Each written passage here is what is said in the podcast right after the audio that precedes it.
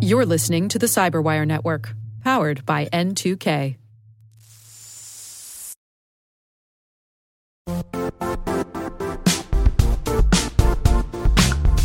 Don't struggle to align your organization's cybersecurity with business risk. Get the only solution that goes beyond reacting to threats with vulnerability and risk monitoring. You need the next evolution of MDR, and only Critical Start delivers it. Critical Start doesn't just monitor and respond to threats. They put you in control by detecting suspicious activities, quickly responding to contain threats, and identifying your most critical assets and protecting them against vulnerabilities and exposures. With continuous visibility, expert guidance, and measurable risk reduction, Critical Start has redefined what it means to manage cyber risk. Demonstrate provable security maturity to your leadership while positioning your program to achieve the greatest risk reduction per dollar spent. Stop fearing risk and start managing it with Critical Start. Visit criticalstart.com and request a demo today. That's criticalstart.com.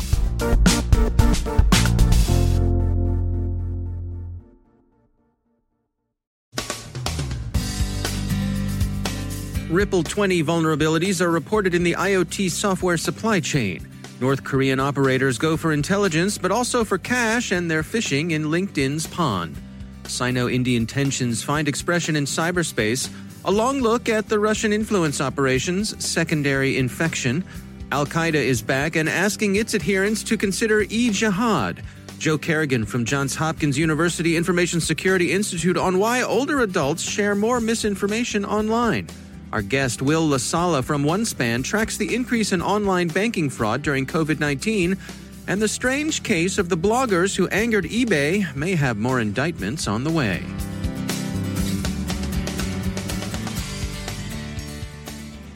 From the CyberWire studios at Data Tribe, I'm Dave Bittner with your CyberWire summary for Wednesday, June 17th, 2020. The Israeli security firm JSOF reports the discovery of 19 zero days, collectively called Ripple 20, that afflict the Internet of Things software supply chain. They're flaws in software that handles the TCP/IP protocol, and the low-level TCP/IP library that contains them has been out since the late 1990s. Treck, the company that developed the code in question, has fixed its products, but as Wired observes, that software is at the beginning of a long and complicated supply chain through which vulnerabilities propagate in difficult to control ways. The research team says that, quote, affected vendors range from one person boutique shops to Fortune 500 multinational corporations, including HP, Schneider Electric, Intel, Rockwell Automation, Caterpillar, Baxter, as well as many other major international vendors suspected of being vulnerable in medical, transportation, industrial control, enterprise, energy, telecom, retail, and commerce, and other industries. The U.S. Cybersecurity and Infrastructure Security Agency, CISA, looked at the bugs and rated six of them as scoring between 7 and 10 on the CVSS scale, where 10 is the most severe. CISA recommended that users take steps to minimize the risk of exploitation, including placing vulnerable devices behind firewalls and removing connections to the public internet. Such mitigations may be easier recommended than accomplished. JSOF began quietly disclosing the vulnerabilities to vendors back in February, and many of them have already been patched. But IoT devices are notoriously easy to overlook, and in any case, a lot of the buggy code may still be undetected. The security company ESET describes a North Korean campaign of targeted attacks against European defense and aerospace companies. They call it Operation Interception, and it has two purposes espionage and financially motivated business email compromise. Pyongyang's operators start with LinkedIn, proffering meretricious job offers to workers at selected companies. They seek to develop relationships into sources of information. They also, in some cases, work to compromise their email accounts in order to induce companies to fall for fraudulent fund transfer requests. This is consistent both with North Korea's intelligence requirements and its chronic need for cash. Border skirmishes with China have moved India's government to a higher state of alert, both kinetic and cyber, the Economic Times reports. The Hindustan Times outlines one aspect of that alert. publication of the National Security Council's Secretariat's list of 52 apps it finds too close to the Chinese government for comfort. Some of the apps are well known and widely used. Zoom and TikTok, to name two, are both on the list. India's intelligence services would ideally like to see the 52 suspect apps blocked. Graphika has published a new study of Secondary Infektion, the Russian disinformation operation. The report concludes that Secondary Infektion has been in continuous operation since 2014 and that it's run by a single unidentified controlling agency and that it's been relatively quiet, at least compared to the noisier operations of the GRU and the Troll Farming Internet Research Agency. Graphika gives the operation high marks for security which can be attributed in part to Secondary Infektion's tendency to prefer short lived, often single post blogs, single use burners to social media, where coordinated inauthenticity would be easier to spot. But it's not clear how effective the operation has been. Its posts have a record of low engagement rates. They made unusually heavy use of forged documents, and their linguistic capabilities have been uneven, to say the least.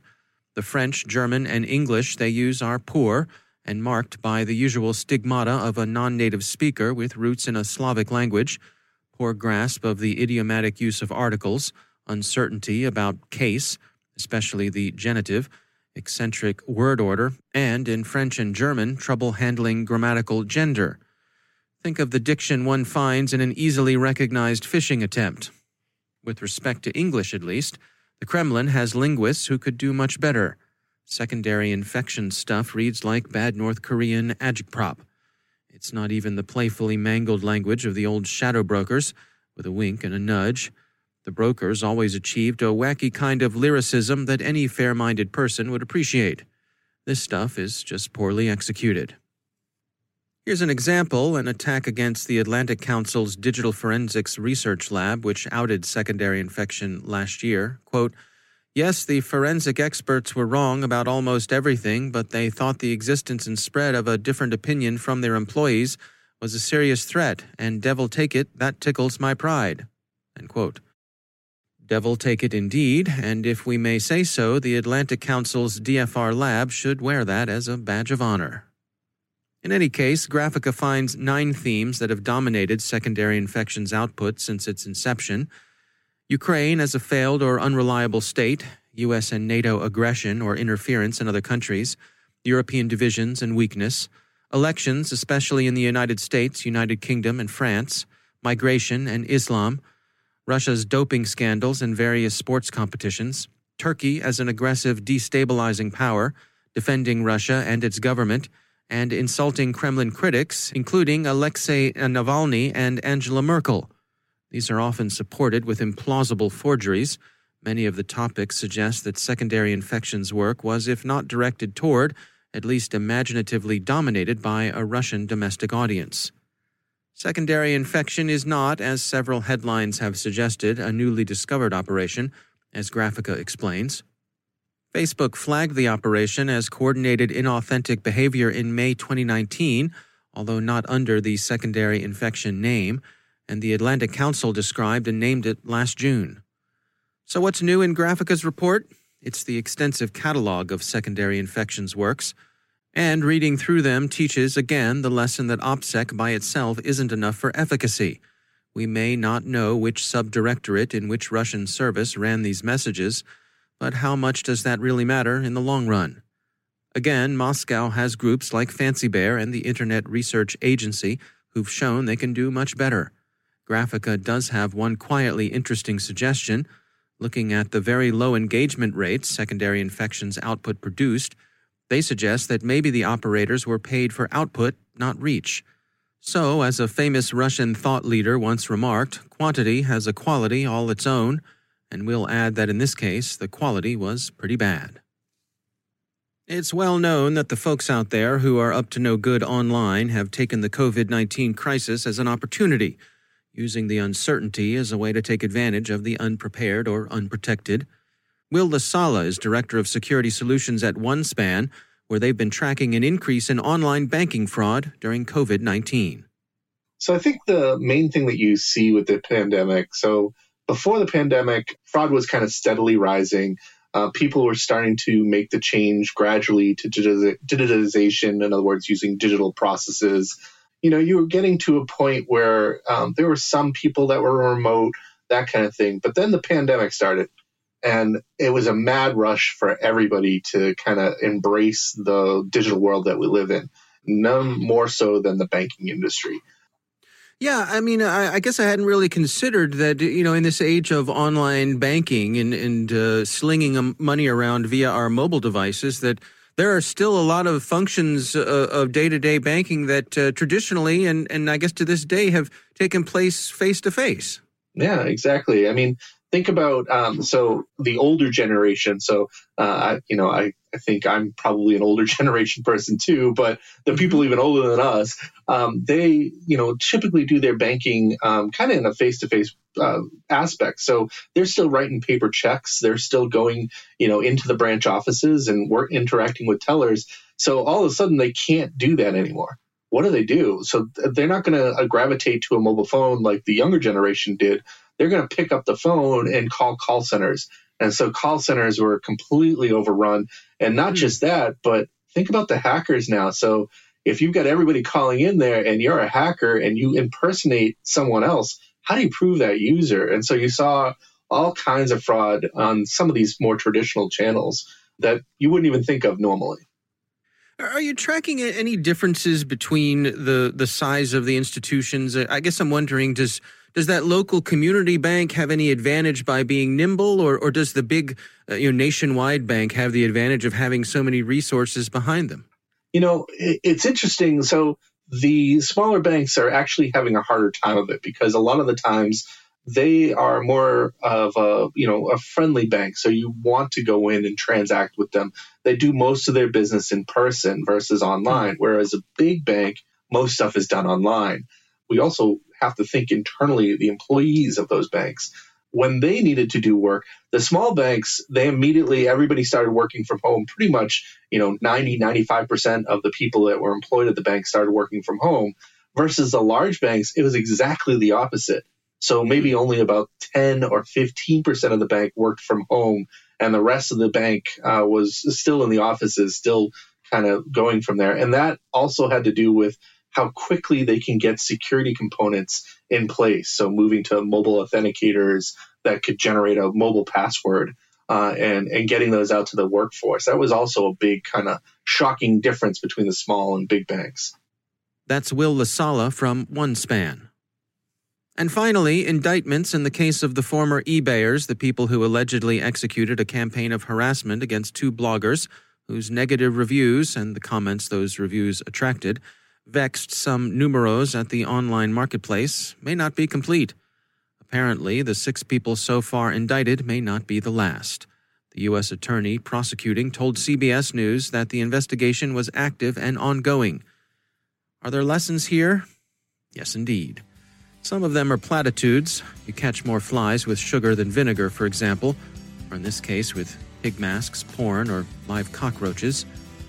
Corporate communications, PR consultants, corporate counsels, and security teams could all learn a great deal from this strange story.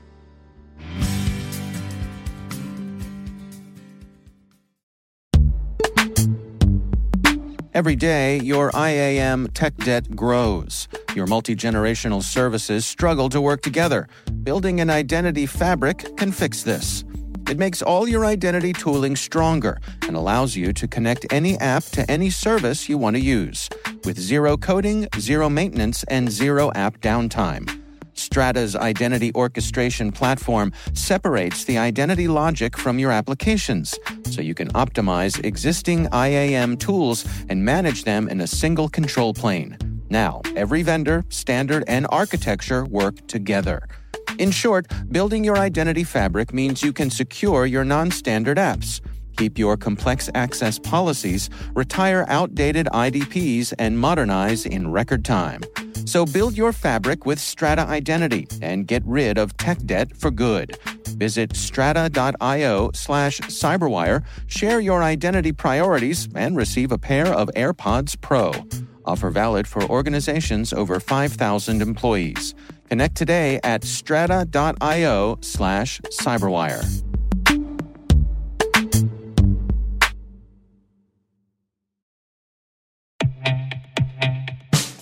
And now, a word from our sponsor, Syxsense. Syxsense provides award winning cloud based automated endpoint and vulnerability management solutions to streamline IT and security operations. With its advanced platform, businesses gain complete visibility and control over their infrastructure, reducing IT and security risks and optimizing operational efficiency. With Syxsense, you'll get real time alerts, risk based vulnerability prioritization and remediations, and an intuitive automation and orchestration engine so you can focus on your core business goals. Confident in the knowledge that your enterprise is secure, compliant, and running smoothly. To learn why enterprises choose Syxsense, visit syxsense.com.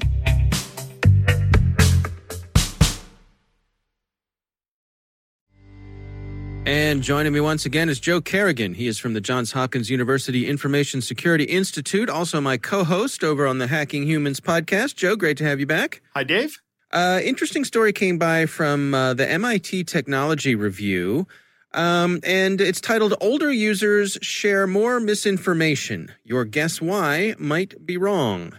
What's going on here, Joe? That's right. This is actually research from a postdoc at Harvard named Nadia Brashier and uh, Dr. Brashier has done some work here and found out that there are some stereotypes uh, about older people as to why they might share uh, more misinformation on social media. Now, they do share more misinformation. That's that's pretty clear. But hmm. uh, the reason why people might say it's because they are suffering some kind of cognitive decline because they're older uh, and they might be lonely. Those are the two reasons that people seem to think uh, that that older people might do this, but they are not valid reasons as to why this hap- is happening, according to Dr. Bashir's uh, research. And what she hmm. said was that recollection will decline with age, but our ability to process and understand information remains the same as we get older. And in general, uh, knowledge improves, which is one of the things that we've talked about before, uh, both on Hacking Humans, I think here on this show, is that uh, that older people are actually less likely to fall for a scam than younger people are. Um, hmm. Probably because of their experience with the world, and they don't forget their, their cynical approach. They've been burned before, right? Yeah, exactly. And yeah, they just know, oh, this is this is BS. I'm not falling for this. But yeah, uh, yeah. it's it's not it's not because of a decline in, in cognitive abilities at all. It's that's that's really not what's happening. Uh, and the other reason is loneliness. Uh, older adults are not the loneliest age group. Uh, in fact, it's a complex relationship, according to another paper that that she cites in in this uh, in her paper, that says it it kind of fluctuates across time, uh, peaking in in the um, in late twenties, mid fifties, and late eighties. So, hmm. in general, no, they're not the oldest. Um, there is something that she points to, which I think is actually interesting. Uh, this article talks about the fact checks. Social media platforms often rely on fact checks to show that this information is either not correct, right? So yeah. you might see a label that says this information is false on it. And that label ironically increases older adults' belief in the claim later. And hmm. that actually stems from another study that was done by uh, Ian Skurnik, Carolyn Yoon, Denise Park, and Norbert Schwarz that says that telling people that a consumer claim is false can actually make them misremember it as true. Hmm. And they conducted some experiments on this. Uh, so that might be one of the reasons that when when they see false on a on a statement, they're misremembering it as true. Interesting. Just the the highlighting of the statement at all, I guess, gets perhaps miscategorized. Uh, yeah, yeah. Interesting. I, interesting. I still still think that social media is not a valid platform for political discussion. I just don't think it's. Uh, I'm still. I'm still going to say that. Uh, even even today, uh, when there's a lot of stuff happening on social media, I just don't think that it is a that anything constructive happens on there. I've actually uninstalled all my social media apps from my phone for the sake of my own mental health. Uh, I haven't mm. yet closed my accounts. Um, I've just stopped looking at them as much. Yeah. There's an interesting thing they note in this article uh, in the MIT Technology Review. They say that uh, In addition to having less familiarity with social platforms than younger generations, older adults tend to have fewer people on the edges of their social spheres and tend to trust the people they do know more. That's right. Which I suppose leads to being more in a bubble, more of an echo chamber. Yeah, absolutely. And that's actually my biggest problem with social media is that you are in an echo chamber. Um, hmm. And it's it's probably targeting the older people more. I'm going to have to read the paper uh, that Dr. Bashir, Bashir has written um, because, uh, and I've printed it out. I got it right here, actually. I'm about to go sit down and read it because this sounds interesting to me. I'm very interested in it. Uh, Dr. Bashir is actually a cognitive scientist, uh, and I think we need more cognitive scientists and, and, psychologists and maybe sociologists even in this field, in the cybersecurity field, uh, doing research on this. Um, I think that would provide valuable valuable insight into the way people conduct themselves. Yeah, no, it's an interesting article. Uh, it's from the MIT Technology Review titled "Older Users Share More Misinformation." Your guess why might be wrong. Joe Carrigan, as always, thanks for joining us. It's my pleasure, Dave.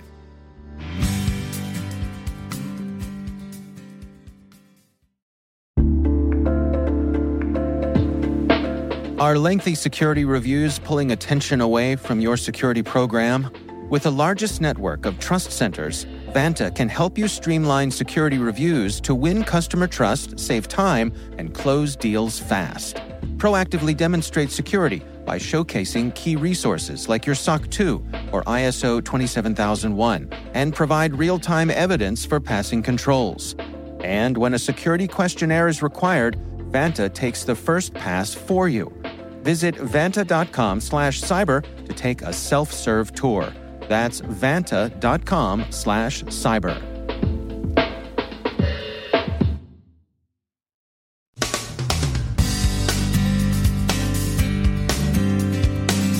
And that's the Cyberwire.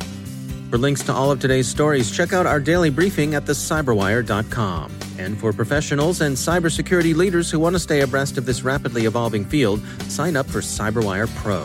It'll save you time and keep you informed. Listen for us on your Alexa smart speaker, too. The CyberWire podcast is proudly produced in Maryland out of the startup studios of Data Tribe, where they're co building the next generation of cybersecurity teams and technologies.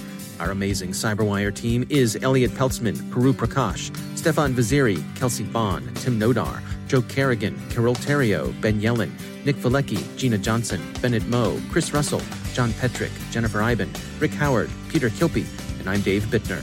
Thanks for listening. We'll see you back here tomorrow.